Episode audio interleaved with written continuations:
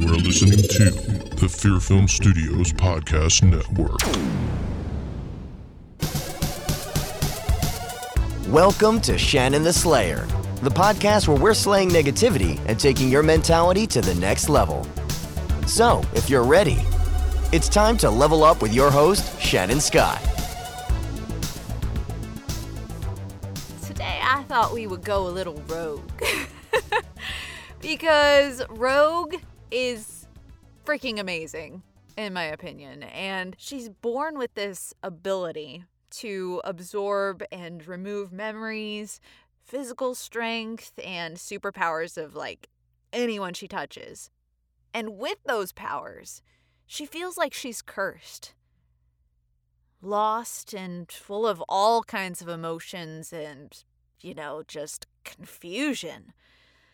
So when she's sought out by Mystique and taken under her wing, basically, you know, it's kind of like a mother daughter kind of thing. It's really no wonder why Rogue becomes a member of the evil mutants, right? She's like in the Brotherhood. Because when you don't have any positive direction in life and you feel like an outcast who can't have any physical contact with those you love, it would be easy to get involved in the wrong crowd. Shoot, I think I would. I mean, like, if you feel like all you do is destruction, why not give in to that destruction and go rogue with it? Heck, I totally would. I'm not even gonna lie. I mean, we are all driven by physical touch. It's it's healing, comforting. I mean, a simple hug or even the touch of a hand can make a bad day better instantly. I mean, think about a time when you had a bad day and you just needed a hug. And of course, not everything is instantly better after a hug, but you feel comfort. And you feel a little sense of relief after someone hugs you when you're feeling down. It's just how it goes. I mean, at least for me personally, I uh, there's nothing better than a good hug.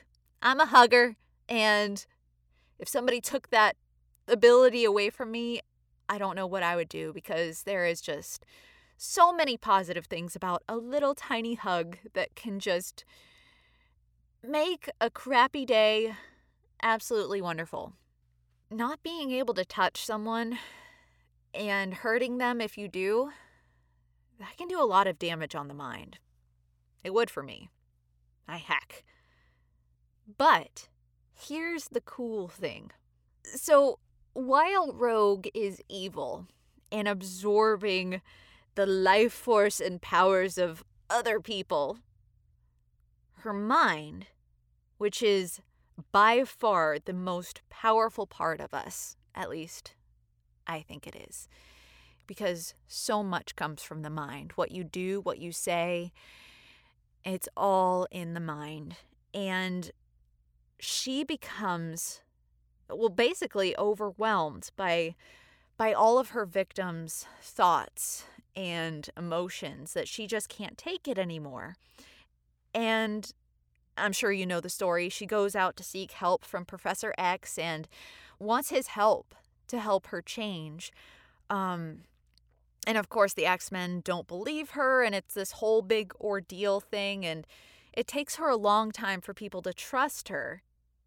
And she's been evil and, you know, on the wrong side of the team for so long that she has to prove herself time and time again before any of the X Men start to actually have her a part of the team, like recognize her as one of them. But despite all of the bad she's been through, she knows she needs to make a change. And in those moments, she makes the mindset to do something about it, to go get help, to reach out and find the good because she just can't take it anymore.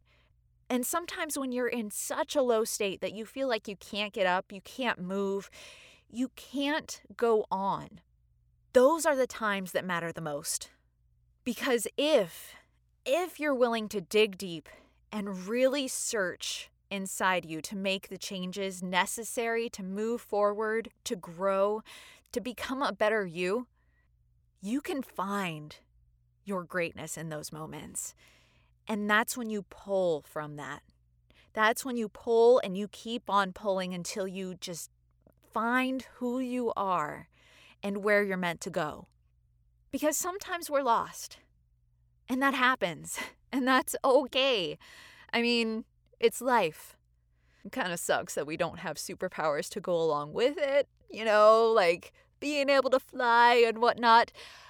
But we do have our own superpowers. The only difference is that they lie within us.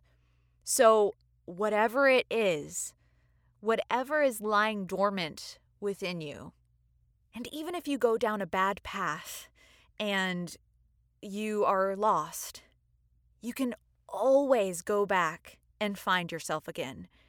It's just a matter of if you want to. Because at the end of the day, it's all up to you. So, with that said, I'm going to go for now, and I'll catch you guys later.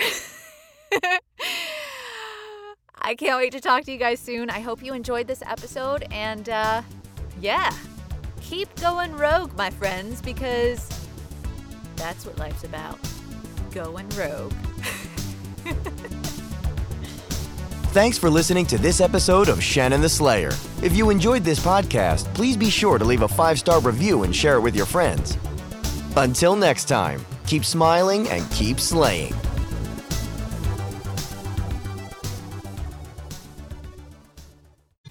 Listening to the Fear Film Studios Podcast Network.